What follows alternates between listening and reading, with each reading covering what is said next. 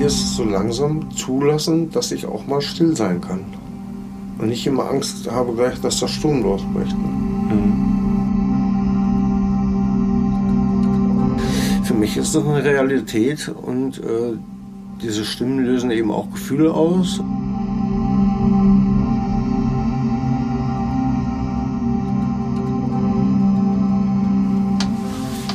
Liebe Zuhörerinnen und Zuhörer, wir sind's wieder, die Psychonauten. Hallo Jan. Hi Philipp. Ja, wir waren letztes Mal stehen geblieben nach den großen Konzertereignissen im Osten und du hattest deine beginnende Krise und jetzt sind wir gespannt, wie es da eigentlich weitergeht. Genau. Ja, ich bin dann abgedreht irgendwie nach so einer Dreitagesparty auf dem Bauernhof und bin ab da eigentlich alleine gewesen, weil die Band mich rausgeschmissen hat und ich meine Beziehung aufgekündigt hatte mit Isabel. Und sei hier ganz herzlich gegrüßt. Ich habe sie ganz lange nicht mehr gesehen und denke oft an sie. Sie ist eine ganz tolle Frau. Und ähm, ja, bin dann alleine durch Lippe gezogen, zu Fuß und trampend, so irgendwie immer der gerade der Richtung folgend, die mir um die Nase wehte und habe dann Leute besucht, Menschen, die ich gerne hatte, die ich oft nicht sehen konnte, weil wir viele Musik gemacht haben. Mhm. Ich muss ein bisschen nochmal nachfragen. Drei Tage Party, sagt dann einer am zweiten Tag heute letzter Tag? Nein. Sondern das war Zufall. Wir haben noch drei Tage Party. Das war der 30. und er wollte richtig feiern. Genau. Felix, ja. Okay, aber jetzt interessiert mich natürlich schon, Du bist sofort auf Wanderschaft gegangen, aber nicht von der Party aus, sondern du warst noch mal zu Hause. Ich war noch mal zu Hause und ich war einfach durch. Ich, ich hatte, ach ja, auf der Party. Ich wollte schlafen und da gab es immer so Stimmen, die riefen in der Nacht, ne, wirklich alles still wie so Feen. Äh, die diese, so habe ich, so hörte sich das an, war mhm. total irre. Die dann Liebe rufen so. Ne? Ich denke, was ist hier denn los so? Ne? Und mhm. so fing das an. Ja. Dass ich dann auch äh, meinen Freunden nicht mehr zuhören konnte irgendwie und so abgelenkt war und tja, einfach durch den Wind. Ne? Mhm. Und dann bin ich eine Weile, ging das so, vielleicht drei Wochen, drei Monate, ich habe keine Ahnung, eine gefühlte Ewigkeit. Und äh, ich bin dann bei meinen Eltern gewesen, irgendwie, habe bei denen übernachtet. Und da wurde es dann so schlimm, dass ich dann äh, äh, meiner Mutter folgte, die sagte, ich habe dir eine Einweisung besorgt in der Klinik irgendwie und das hat sie vorher schon gesagt, aber ich, ich bin dann äh, nicht drauf eingegangen zuerst mhm. und bin dann, nachdem ich gar nicht mehr konnte, drauf eingegangen. Und da haben die mich in der Klinik dann aufgenommen und mit Haldol abgeschossen. Mhm. Ich bin dann rumgelaufen wie so ein Zombie, das kennt man vielleicht aus Filmen oder aus dem Bekanntenkreis, weiß nicht, ich habe schon öfter gehört, dass sowas Früher war das üblich Haldol. Das ist halt so ein altes Mittel aus den 50er Jahren, glaube ich, irgendwie, wo es noch nicht so viele Psychopharmaka gab wie heute. Mhm. Und man fühlt sich wirklich ausgenockt. Ne? Also ich kann mich erinnern, dass du dann einfach sehr, sehr langsam in deinen Bewegungen warst, wenn man dich gesehen hat. Das genau. kann ich mich erinnern. Ja. ja, und das Sprechen wurde ganz verwaschen und äh, ja. ja, und das war dann so, da war ich glaube ich zehn Wochen in der Klinik. Das war eine Ewigkeit für mich, weil vorher immer Action und, und Halligalli und dann jetzt auf einmal nichts mehr. Ne? Ja, und wir sprechen von einer geschlossenen Abteilung? Oder nee, das war keine Psychiatrie, das war eine psychosomatische. Genau, weil ich meine auch, dass, ich, das ist wirklich lange her, aber dass du dann zwischendurch auch mal einfach wieder so im normalen Umfeld dich bewegt hast, ne? Ja, ja. ja. Mhm. Tja, und da wollte ich mich das erste Mal in meinem Leben umbringen, ne? Und dann hm. habe ich ein Buch in die Finger gekriegt. Also da fing das an, also nicht in der Klinik, sondern vorher mit dem Alleinesein nach der Party, dass alles so mystisch wurde. Mhm. Ja. Und so fiel mir dann auch in der Klinik, als ich mit dem Gedanken spielte, mich umzubringen, ein Buch in die Hand, was ich einfach so aufschlug und äh, da dann direkt vor mir den Vers fand, wer sich umbringt, äh, so sinngemäß jetzt, der fängt im nächsten Leben oder wo immer, wie immer das auch sein möge, weiß ja niemand, äh, äh, da an, wo er aufgehört hat. Mhm. Das klingt jetzt für mich sehr, also es kommt sehr überraschend, sehr schockierend, wenn du sagst, ich habe überlegt, mich umzubringen. Sehr technisch. Kannst du noch mal sagen, was, was war dein erster Gedanke? Also hast du gedacht, hast, warst ich du einfach, nicht mehr. warst du traurig, hast du geweint oder war, war nee, einfach Leere? Leere. Unermessliche Leere und Sinnlosigkeit. Hm. Ja. Weil ja jeder Sinn weg war, ne? Die Liebe, die Beziehung war weg irgendwie. Mhm. Zu, zumindest zu meiner Freundin damals. Und kannst du dich an Die Band war weg. ein anderes Gefühl noch erinnern? Also einfach, war es nur ein Gefühl von unglücklich sein oder? Ja, tief unglücklich, traurig. Ich sag, ein mystisches Erleben hat sich augenblicklich eingestellt und ich lag im Bett, traurig, in, in meinem Zimmer und da waren so Radiospeaker für, für das ganze Haus und da kam I am coming down, that's the hardest thing, so irgendwie. Ne? Ich, das darf doch alles nicht wahr sein, warum ist denn alles auf einmal gleichzeitig so, ne? Mhm. Und das ist ja geblieben bis heute, ne? Ja. Deswegen, ja. Okay, aber das heißt, dieses Buch hat dir sozusagen erstmal das Leben gerettet. Ja, ja. Und hast du konkret über die Art von Suizid nachgedacht? Nee. Okay. Das ging ziemlich schnell, dieses drüber nachdenken, sich klar werden darüber, dass es eine Möglichkeit wäre. Mhm. Und dann das Auffinden des Buchs, das Aufschlagen der richtigen Seite. Das ist bis heute so. Wenn ich ein Buch nehme, wenn ich eine Information brauche, dann werde ich irgendwie, sag ich mal, geführt zu dem passenden Buch. Dann schlage ich auf und da kommt das Richtige raus. Also Warum muss ich jetzt an Alexa denken? Alexa. Telefonbuch Jan, sagt uns jetzt die Nummer. Das war gemein, Entschuldigung. Ja, ja, das ist so, weil es nicht nachvollziehst. Ja. Weil, du- weil du anders lebst. Halt. so. Ich kenne durchaus Freunde, die ich habe inzwischen, die sagen, ja, normal, mache ich auch so. Mhm. Ja. Das ist halt, in, früher habe ich das Intuition genannt, genannt. Man kann das. Es ist so dieses Ding, warum zieht man die richtigen Karten beim Tarot? Ja? Warum, warum stimmt das Horoskop oder irgendwie sowas? Das kann man. Also das Horoskop stimmt, weil alle Da habe ich auch Horoskope keine stimmen. Ahnung von, von Horoskopen. Also ich muss über Horoskope tatsächlich immer insofern lachen, weil man kann alle einmal lesen und jedes Horoskop stimmt für ja, dich. ja, ja. Okay, aber, aber, das, das ist das war ein blödes Beispiel, weil das geht mir tatsächlich auch so. Mhm. Aber äh, es ist wirklich so, der Karl Gustav Jung hat das mal geprägt, den Begriff der Synchronizität. Da ist es eigentlich gut angesiedelt. Mhm. Ja. ja, okay, aber jetzt in der Klinik, einfach damit wir so ein bisschen den, wieder auf deine Geschichte einfach kommen, wie ging es dann konkret weiter? Ah, ja, nach zehn Wochen sagte der Arzt, fragte ich dann den Arzt beim Abschlussgespräch, was soll ich jetzt machen? Ich weiß überhaupt nicht, wie es weitergehen soll. Und da sagte er, entweder Sie gehen jetzt arbeiten oder Sie machen eine Drogentherapie.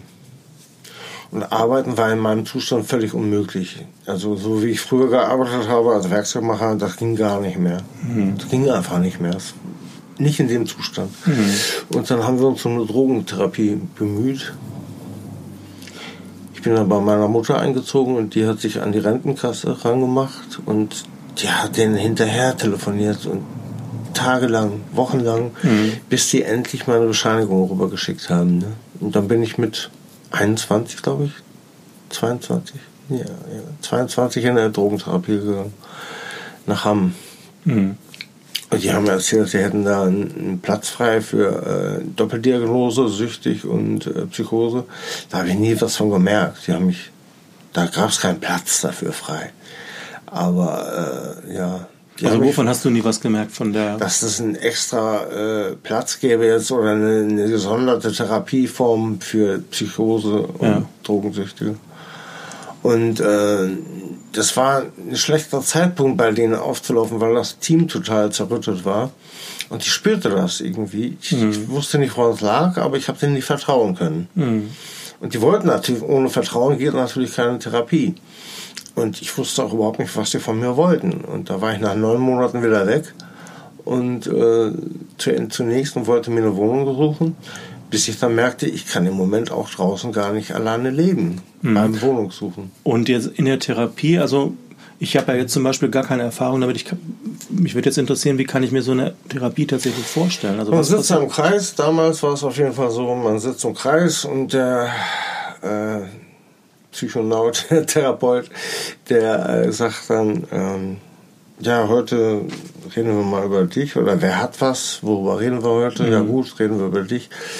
Und dann erzählt jemand von seinem Problem, was er hat, aktuell ein anderes und dann sagt der Therapeut, damals war es so.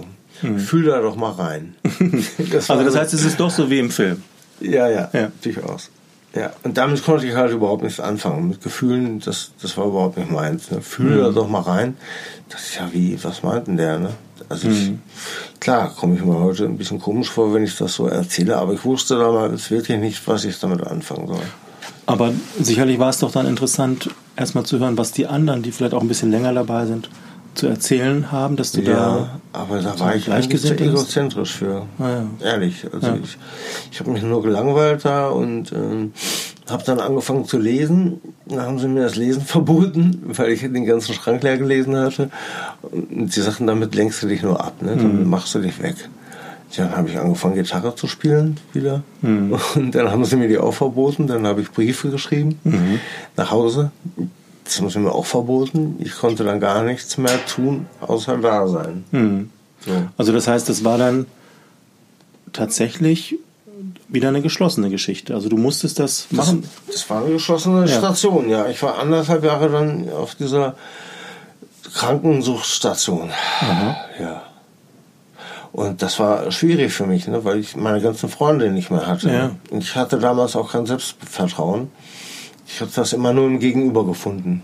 Heute ist das anders. Heute bin ich ganz gerne alleine. Mhm. Früher konnte ich überhaupt nicht mit mir sein in Ruhe, so, ne? weil ich ja ständig bedröhnt war früher. Mhm. Und ich hatte überhaupt keinen normalen Bezug zu mir. Und würdest du sagen, das war eigentlich richtig oder da war was Wahres dran, zu sagen, du lenkst dich ab mit Lesen, Gitarre spielen? Ja, schon? natürlich schon, aber sie hätten es ein bisschen einteilen können. Ne? Denn einem alles, was man liebt, so wegzunehmen, mhm. dann stehst du ja, vor allen Dingen, wenn du mit dir selbst nicht klarkommst, dann bist du ja in einer Dauerkrise eigentlich. Mhm. So, so hat sich das auch angefühlt. Ne? Also mhm. schlimm, das war eine schlimme Zeit. Ich habe dann, wie gesagt, nach neun Monaten bin ich da versucht auszusteigen und habe mir eine Wohnung suchen wollen. Und als ich in Bielefeld dann die Zettel aufgehangen habe, dann merkte ich, ey, das bringe ich nicht, das kann ich. nicht. Die, die äh, Häuser schienen über mir zusammen zu wachsen und das hat mich alles irgendwie erdrückt und erschlagen. Und mhm. ich bin dann zurück und habe das erzählt abends und dann sagte die Therapeutin, ja super, ja, dann können wir jetzt anfangen mit der Therapie. Mhm.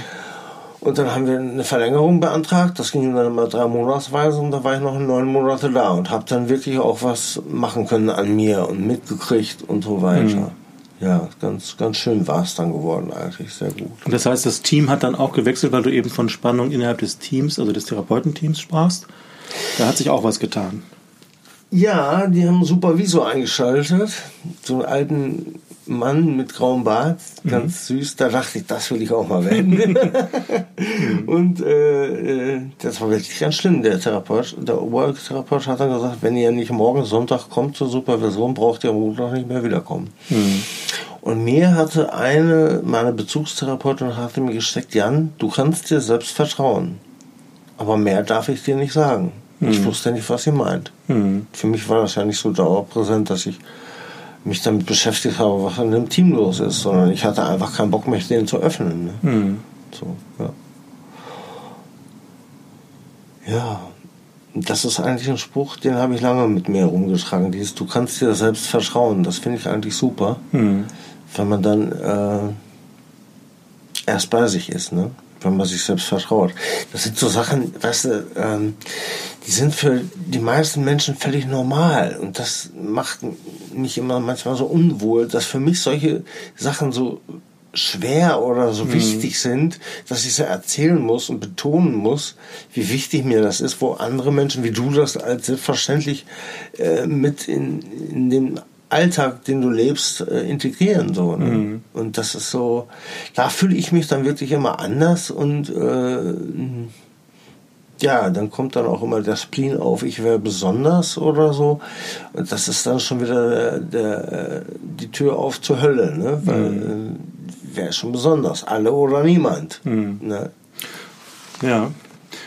Ja, ich meine, der erste Schritt ist halt dieses, so wie du es tust, darüber zu sprechen, um dann zu verstehen, Mhm. Was ist eigentlich los? Ich hake jetzt gerade bei diesen ersten neun Monaten. Also man könnte jetzt sagen, es waren neun Monate, die du da verschwendet hast, aber dieser Spruch, Jan, jetzt können wir mit der Therapie anfangen, das fasziniert mich jetzt ehrlich gesagt. Das finde ich eigentlich klasse, weil es doch auf den Punkt gebracht ist. Du warst ist vorher tatsächlich so. nicht dabei ja. und hast natürlich mit sensiblen Antennen gemerkt, dass irgendwas auch nicht stimmt.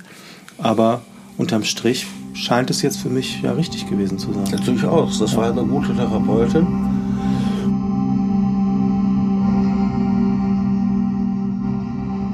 Mich interessiert jetzt nochmal so ein ganz normaler Tag in dieser geschlossenen Anstalt. Also klingelt der Wecker morgens, gibt es gemeinsames Frühstück. Wie sieht so ein Tag eigentlich aus?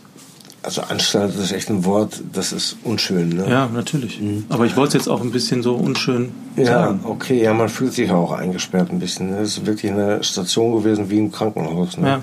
Da gibt es Putzdienste, da gibt es Haushaltsdienste und wenn du zum Beispiel Küchendienst hattest, dann musstest du eine, nee, wie lange war das? Vier Wochen oder sechs Wochen für die gesamte Gruppe, die so 12, 13, 15 Leute waren, musstest du dann Frühstück, Mittag und Abend machen. Dazu gehörte dann auch Brot backen, das wurde selber gebacken. Mhm. Und äh, dann kam schon mal vor, wenn ich Küchendienst hatte, dass ich mitten in der Nacht aufgewacht bin und dachte, scheiße, du hast das Brot vergessen. Morgen haben wir nichts zu essen. Ne? Ja. Ne?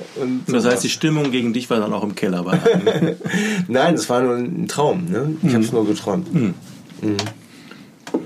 Okay. Ich habe aber auch mal im Bett gelegen nachts und konnte nicht einschlafen. Ich konnte oft nicht einschlafen.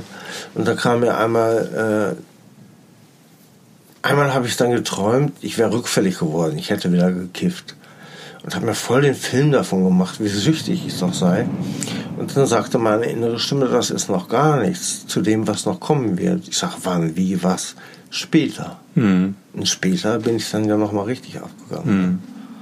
Also diese innere Stimme weiß Sachen, die eigentlich un nicht gewusst werden können mhm. und die auch schon 20 Jahre in die Zukunft hineinreichen. Und das ist schon faszinierend, finde ich. Mhm.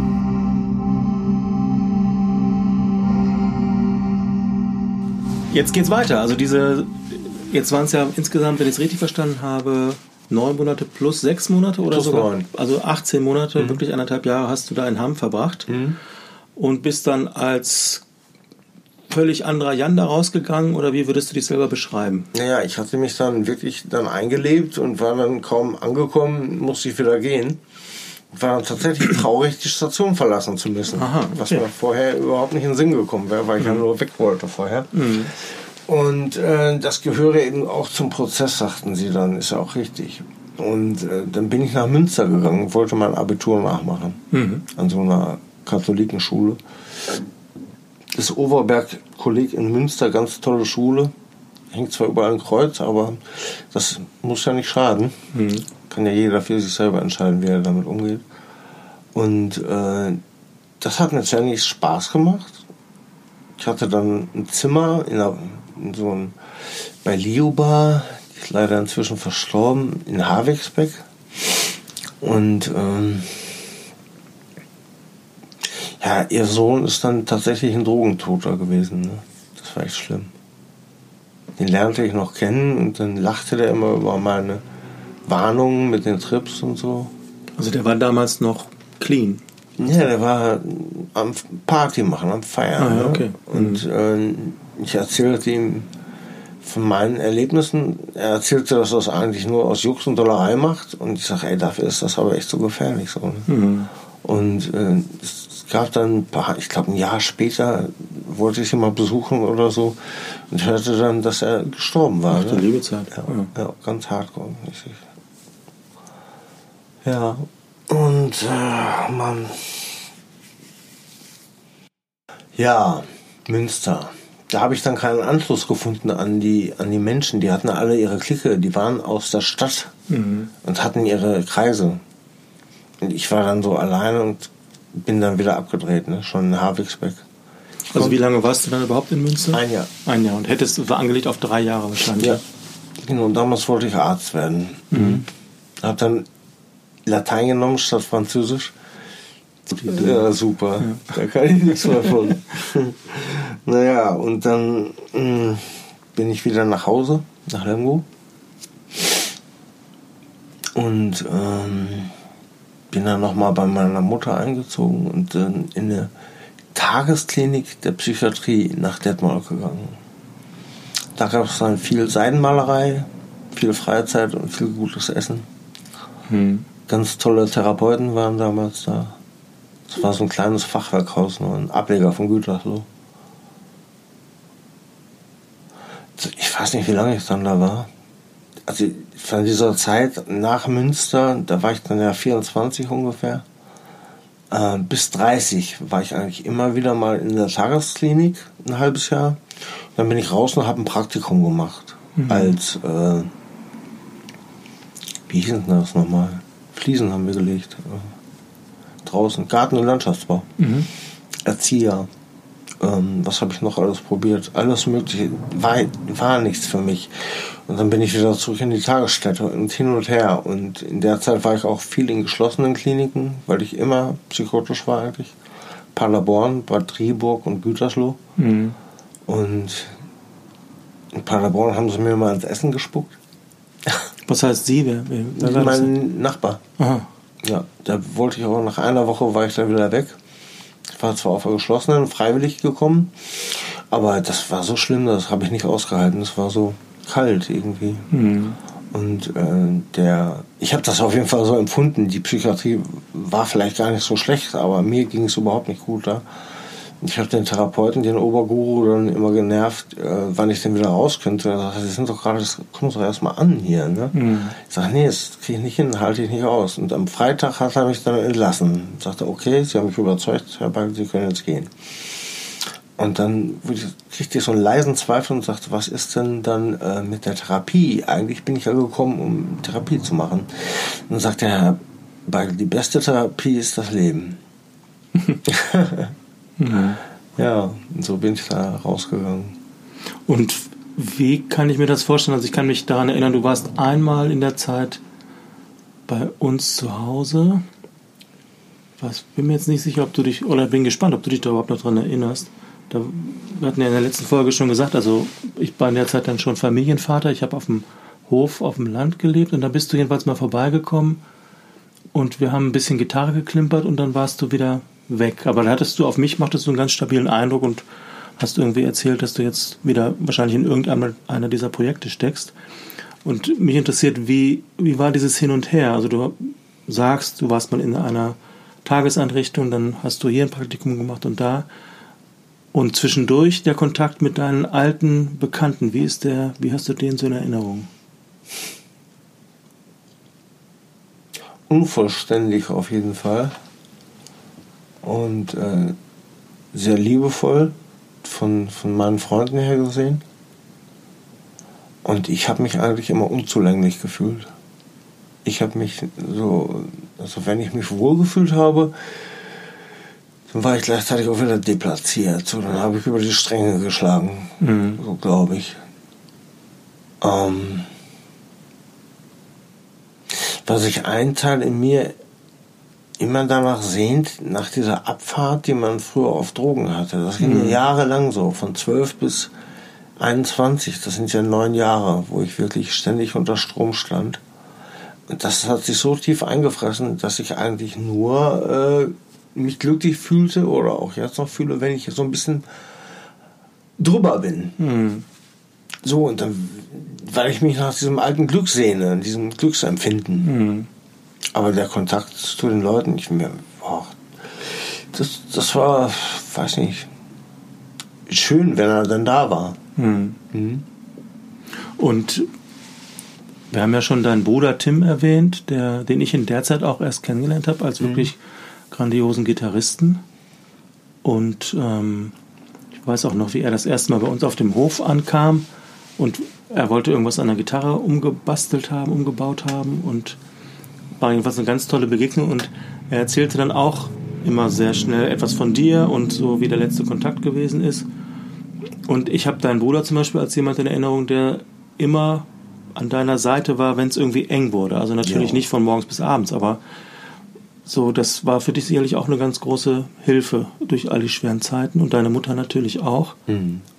Kannst du Ja. da noch so ein bisschen erzählen? Wie war das? Gab es auch Konflikte Es vielleicht? gab Konflikte zwischen Tim und mir und wir haben uns dann auch eine Weile gar nicht mehr gesehen, weil wir selber erstmal gewisse Erfahrungen getrennt voneinander machen mussten, ähm, die so diesen grundsätzlichen Respekt vor dem anderen einräumt. Nicht, dass der eine denkt, weil er älter ist, wüsste er mehr Bescheid oder der andere, weil er vielleicht ein bisschen mehr Erfolg hatte, wüs- wäre er ein besserer Mensch, womöglicherweise auch noch.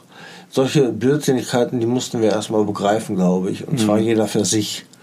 Und dann haben wir uns wieder zusammengefunden zum Musik machen. Und hatten dann immer verschiedene Schlagzeuger und haben dann meist so zu dritt Session gemacht. So. Das war immer sehr schön. Und Tim hat mir gerade in den letzten Jahren immens geholfen. Tim ist ein ganz wundervoller Mensch und äh, ohne ihn und ohne meine Freundinnen und Freunde wäre ich auch nicht mehr hier. Das ist, muss man wirklich sagen. Ich wäre mhm. ohne eure Hilfe auch gar nicht mehr klargekommen. So, sei es mhm. der Bulli beim Umzug oder äh, die, die, die Sachen, die ich geschenkt gekriegt habe, mein Bett und meine, ach, das kann ich gar nicht alles aufzählen, was Silvia mir alles geschenkt hat, meine Ex-Ex-Freundin mhm. ganz, ganz schön so irgendwie. Ja. ja. Deswegen hänge ich ja auch so an euch. Ja, das ist,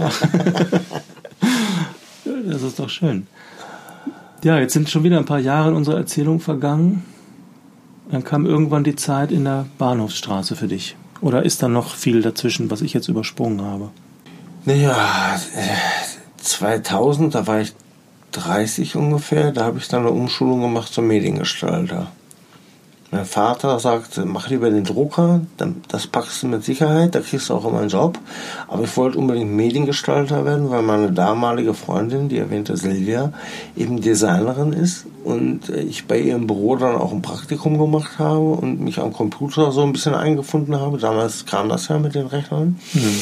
Und dann habe ich eine Umschulung zum Mediengestalter gemacht. Das war auch eine Katastrophe, weil der Lehrer hat sich immer nachts äh, das Wissen angelesen, was er am nächsten Morgen vermittelt hat. Also, aber total super, der Typ, ja. auch Musiker. Immer improvisiert. Ja. ja. Und das war ziemlich schwer, weil der, der äh, Ausbildungslehrgang eben total neu war. Das war der erste, den sie da hatten.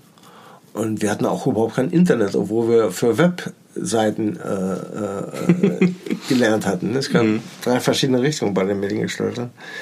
Und naja, das habe ich dann erfolgreich abgeschlossen. Ja, das klingt jetzt alles total harmonisch, easy going. Okay. Und jetzt fällt mir ein Zitat ein. Und ich denke, da mussten wir jetzt mal ein bisschen was zu erzählen. Wie kommt dieses Zitat zustande, das da lautet, da gehe ich gebückt raus und komme nie wieder. Super, Philipp, ja, ja, schön. Das passt jetzt irgendwie nicht dazu, ich meditiere den ganzen Tag oder ich. Den ganzen Tag nach Feierabend habe ich. Oder nach Feierabend. Ich arbeite hart als Mediengestalter im Internet ohne Internetanschluss. Ja, du hast recht. Und dann kommt dieser Spruch, da gehe ich gebückt raus und komme nie wieder. Das ist genau richtig, denn da sind wir eigentlich beim Thema, was, was äh, wir früher, was ich dir erzählt habe, wo du, ist ja egal. Das war in der Kneipe, in der Stammkneipe und äh, ja, und da war ich dann drin, hochpsychotisch und ich hörte halt, das ist dann so, äh, dass ich überall meine Gedanken wahrgenommen habe, also ausgesprochen laut von den Leuten oder Antworten auf meine Gedanken. Kannst du dir das vorstellen? Das kann ich mir sehr gut vorstellen. Ich kenne diese Gedanken auch, wenn ich mit Lack zu tun habe, zwei Komponentenlack, irgendeine ja. Gitarre lackiere, schon bin ich mittendrin, aber ich merke, das ist mein eigener, mein eigener Wurm, der sozusagen mit dem, wie nennt man das, High sein durch Dämpfe und Schnüffeln. Schnüffeln, genau. Ich bin süchtig auch nach Schnüffeln und merke dann sofort, nee, Moment mal, irgendwas stimmt hier nicht. Das ist ja einfach nur meine, nur meine Gedanken, die sich im Kreis drehen. Mhm. Und ich glaube, bei dir, wenn ich es richtig wahrgenommen habe, ist es so, dass du das wirklich für bare Münze nimmst und da auch eine ganze Weile nicht rauskommst. Ist das richtig? Ja, das ist richtig. Und immer wieder mit der Entscheidung, sich darauf einzulassen oder es zu verneinen. Ne? Weil dieses einfache Verneinen, das ist ein Blockieren dadurch stauen sie sich nur auf, die Gedanken. Das Bejahen und danach nach Sinn suchen, ist, äh, da verliert man sich. Also sie einfach da lassen, wie in der Meditationsanleitung geschrieben ist, und einfach beobachten, ist einfach das Beste. Ne? Mhm.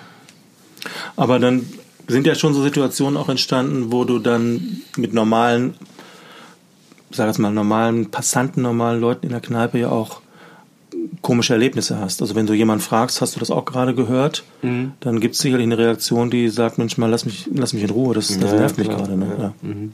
Okay, insofern dann dieser Spruch wieder, da gehe ich gebückt raus und komme nie wieder, ja. weil du vielleicht mit so einer Erfahrung dann da wirklich rausgehst. Ja, viele Leute in geschlossenen Räumen, ne? das ist also, da bin ich nicht so für.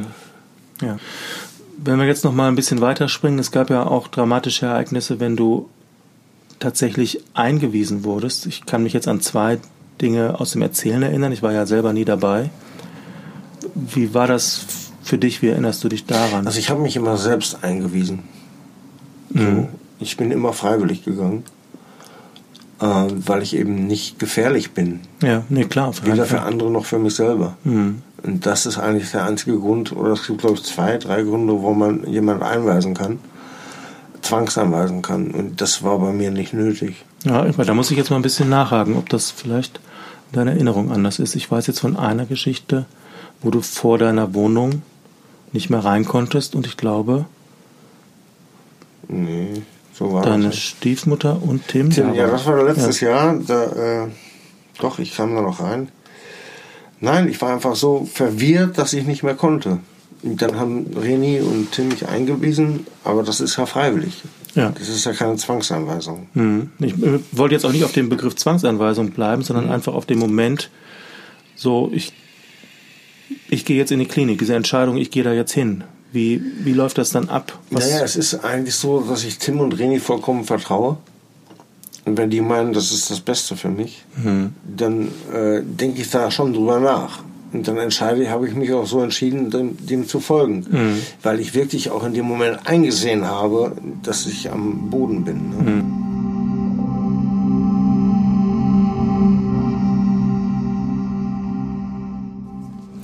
Mit Jans Einverständnis habe ich Tim mal um seinen Eindruck von dieser Begebenheit gebeten.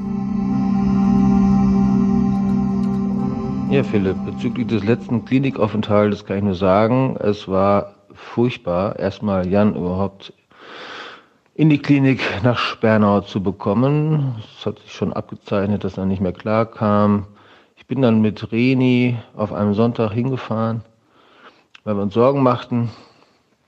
Er stand dann völlig verpeilt vorm Haus, als wenn wir uns irgendwie verabredet hätten, was natürlich nicht so war. ähm, die Aufnahme in Spernau gestaltete sich dermaßen schwierig, dass äh, eben der aufnehmende Arzt kein, keine Eigen- und Fremdgefährdung äh, sah. Wir beide, Reni und ich, ja, waren da eben anderer Auffassung.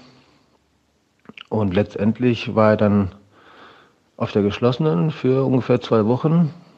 Von dort hat er sich auch selbst entlassen können, sozusagen gegen ärztlichen Rat zwar.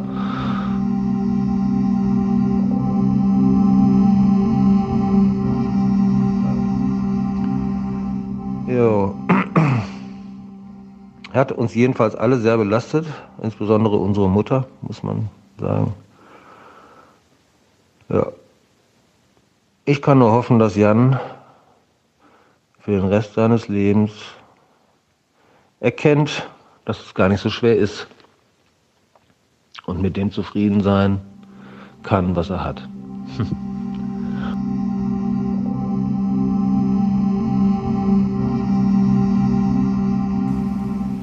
Wie ist das für dich, wenn du jetzt innere Ruhe empfindest? Also bis vor kurzem ging das gar nicht, so die still werden. Das ging nur beim Schlafen. Und je länger wir das hier machen und je länger ich mich zu Hause auch mit Gott damit beschäftige, mit meinem Herzen und auch der Stille, die dann auftritt im besten Falle, so kann ich das so langsam zulassen, dass ich auch mal still sein kann. Und nicht immer Angst habe gleich, dass der Sturm losbricht. Ne? Mhm. Das ist ja durchaus nachvollziehbar, dass da eine Beklemmung herrscht, denke ich. Also das heißt, die Angst vor der Ruhe ist deswegen, weil du innerlich Angst eigentlich vor dem nächsten Moment hast. Ja. Ja. Der dann eintreten könnte. Oder eingetreten ist. Ja. Tja, dann würde ich sagen, vielen Dank für das Gespräch heute. Mir So, ja. großen, also ich will jetzt nicht sagen großen Spaß gemacht, weil es war einfach auch, waren auch traurige Momente dabei, aber es war einfach sehr aufschlussreich. Vielen Dank. Schön, das freut mich. Danke dir auch.